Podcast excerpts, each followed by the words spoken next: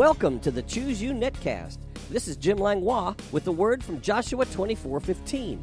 Choose you this day whom you will serve, but as for me and my house, we will serve the Lord. It's my prayer that this netcast will encourage and cheer you on as we join forces to draw the line in the sand, defending our faith and our households in the resurrection power of Jesus. Join me each weekday as we dig deeply into God's amazing Word and bring up the rich treasures of His blessings. Are you ready? Choose you this day whom you will serve. But as for me and my house, me and my house, me and my house. I said, choose you this day whom you will serve. But as for me and my house, me and my house, me and my house.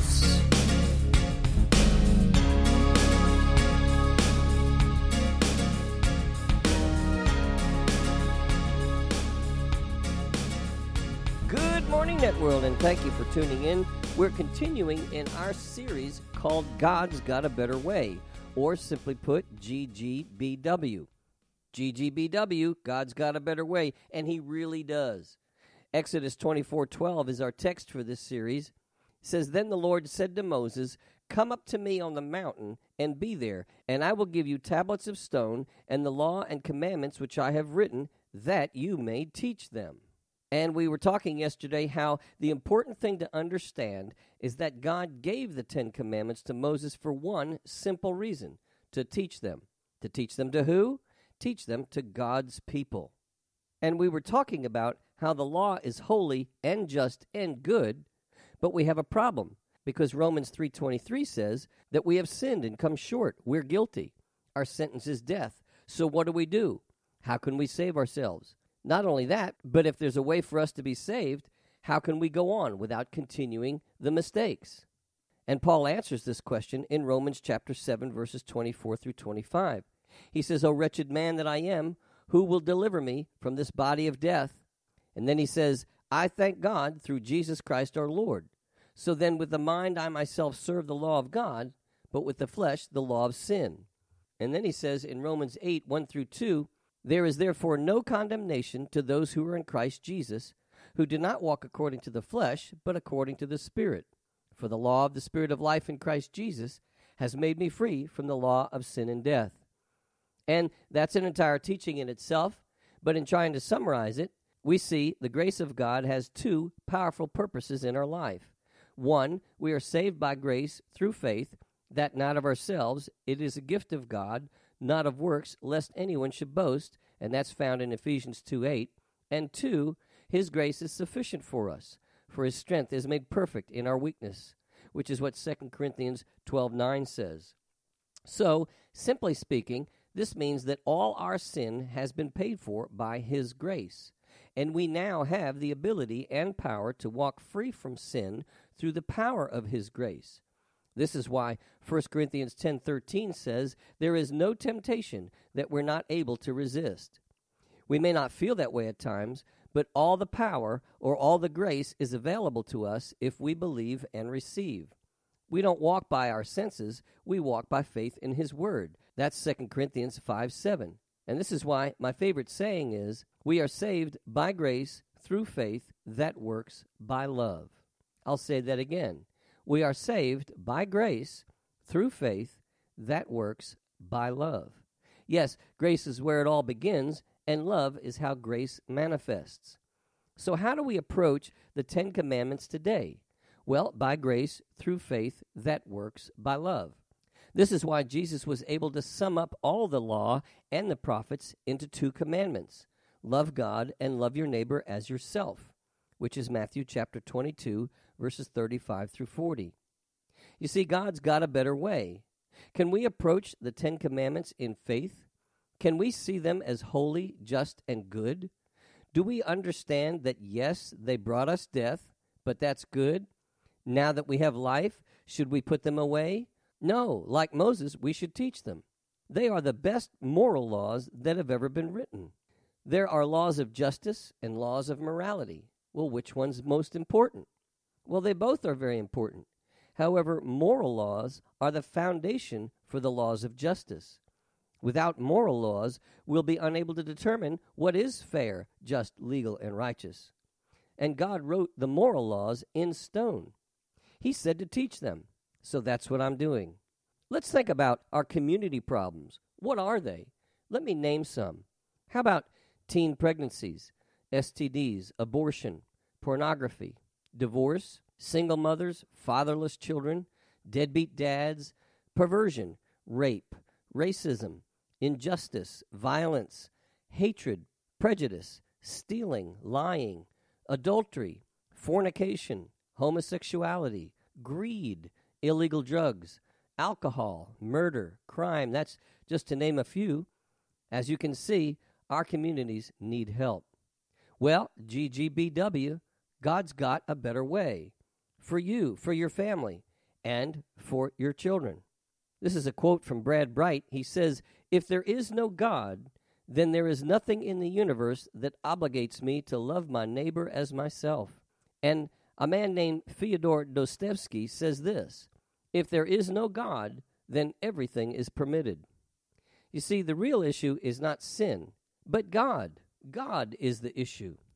And Jesus summed it up this way You shall love the Lord your God with all your heart, with all your soul, and with all your mind. This is the first and great commandment. And then the second is like it you shall love your neighbor as yourself. That's a quote from Jesus Christ himself. Again, Exodus 24 12. Then the Lord said to Moses, Come up to me on the mountain and be there, and I will give you tablets of stone, and the law and commandments which I have written, that you may teach them. Some people struggle with law versus grace, but let me say this I have no issue with knowing who I am in Christ and also understanding the Ten Commandments as a great document of wisdom for life. So, as we endeavor to look at these commandments, I want to approach them very carefully from a point of grace, somewhat like our mother instructed us not to touch the hot stove. While we know our sins have been blotted out by the blood, we still need to understand there are certain boundaries that will keep us from getting burned. Things like don't play in the street, don't run on the tracks, don't do drugs, put your seatbelt on, and wear your helmet while riding your bike. One piece of wisdom I feel is intelligent for driving a car is what I call the three letters KYD. It stands for keep your distance. Why? Because following this single truth could save thousands of lives. As we study what I call the 10 boundaries, we must understand that our righteousness is a free gift from God through Christ alone. And our purpose in this study is that we might know what sin is, what we have been forgiven of, and what to avoid for success in life. In other words, how not to get burned. As a pastor, I advise everyone to learn them, take them to heart, and know that grace and love will enable you to walk in the Spirit and avoid the pitfalls. If any of us make a mistake, the blood still covers. Get back up, repent, thank God for His grace, and continue to walk forward in the Spirit. Like Jesus told the woman caught in adultery, Neither do I condemn you. Go and sin no more. That's John 8, verse 11. And as Paul instructed the Corinthians, Shall we continue in sin that grace may abound? He says, Certainly not. And that's Romans chapter 6, verse 1. In order to do that, we need to know what sin is. The Ten Commandments can be divided into two categories those having to do with our relationship with God and those having to do with our relationship with our neighbor, or we could say with man. Four of them are toward God, and six are toward our neighbor, and they are found in Exodus chapter 20, verses 1 through 17. The first commandment is do not worship any other gods besides me. Well, what is a god? A god would be a creator, a maker, a savior. John 14, 6 says, Jesus said to him, I'm the way, the truth, and the life. No one comes to the Father except through me. Acts 4:12 says, "Nor is there salvation in any other, for there is no other name under heaven given among men by which we must be saved." And Romans chapter 1 verse 16 says, "For I'm not ashamed of the gospel of Christ, for it is the power of God to salvation for everyone who believes, for the Jew first and also for the Greek." So, God, the Trinity, the Father, the Son, and the Holy Spirit, He is the only true God. There is no other. Therefore, he is the only one we should worship. So the first commandment do not worship any other gods besides me. That's simple. I get it. He is the creator. Why worship another? The second commandment is do not make, worship, or bow down to idols of any kind. What are idols? Idols are man created objects that people worship as if they are gods. Examples would be gold, silver, stone, wood, and representations of trees, stars, or animals. Also, things that represent power, like money and even the human body. Nothing created by man can replace the Creator. No man created idols should receive our worship. Riches, people, animals, and things created by God are not our provider, nor are they our deliverer. We should not worship things created, rather, we should worship the Creator. Psalm 135, verses 15 through 18 says this The idols of the nations are silver and gold, the work of men's hands. They have mouths, but they do not speak. Eyes they have, but they do not see. They have ears, but they do not hear, nor is there any breath in their mouths. Those who make them are like them, and so is everyone who trusts in them. And then Romans chapter 1 verse 25 in the Living Bible, it says, instead of believing what they knew was the truth about God, they deliberately chose to believe lies. So they prayed to the things God made, but wouldn't obey the blessed God who made these things. I put it this way don't worship the tree that God made, worship the God who made the tree. Well, commandment number two do not make, worship, or bow down to idols of any kind. That's not difficult to understand either. I get it. Commandment number three do not misuse the name of the Lord your God. In my late 20s, I was a waiter in a restaurant. One day, a fellow waiter broke a glass into the ice cooler. They immediately said, GD. I'm certain you know what they actually said. Then they turned to me and apologized, thinking I would have been offended. I answered back, Well, I would be if you used my name. However, I would suggest you apologize to him. Well, it didn't seem to go over very well, but I believe I got my point across. Another name commonly used to express many frustrations or anger is Jesus Christ. It seems like both of their names have become household words for hatred, anger, frustration, and in truth are used as curses.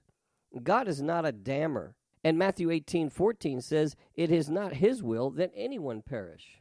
Christ has redeemed us from the curse that the blessing of Abraham might come upon us. In Galatians 3 13 through 14, we should not misrepresent his character by using his name inappropriately. Why? Well, it's a lie. Just think would you like it if someone used your name in a lie?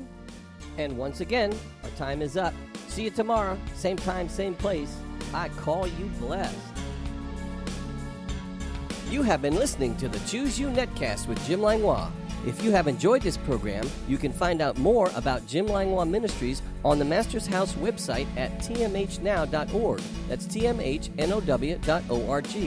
On the Media tab, you can listen to many more messages, subscribe to my daily devotional emails, and follow the link to my blog site.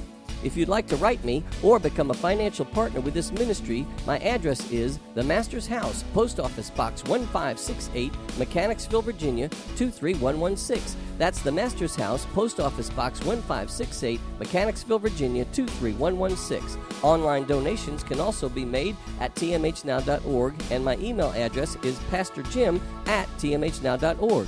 This is Jim Langlois saying, Be blessed, you and your whole household. Until next time. Choose you this day. But that's for me and my house, me and my house, me and my house.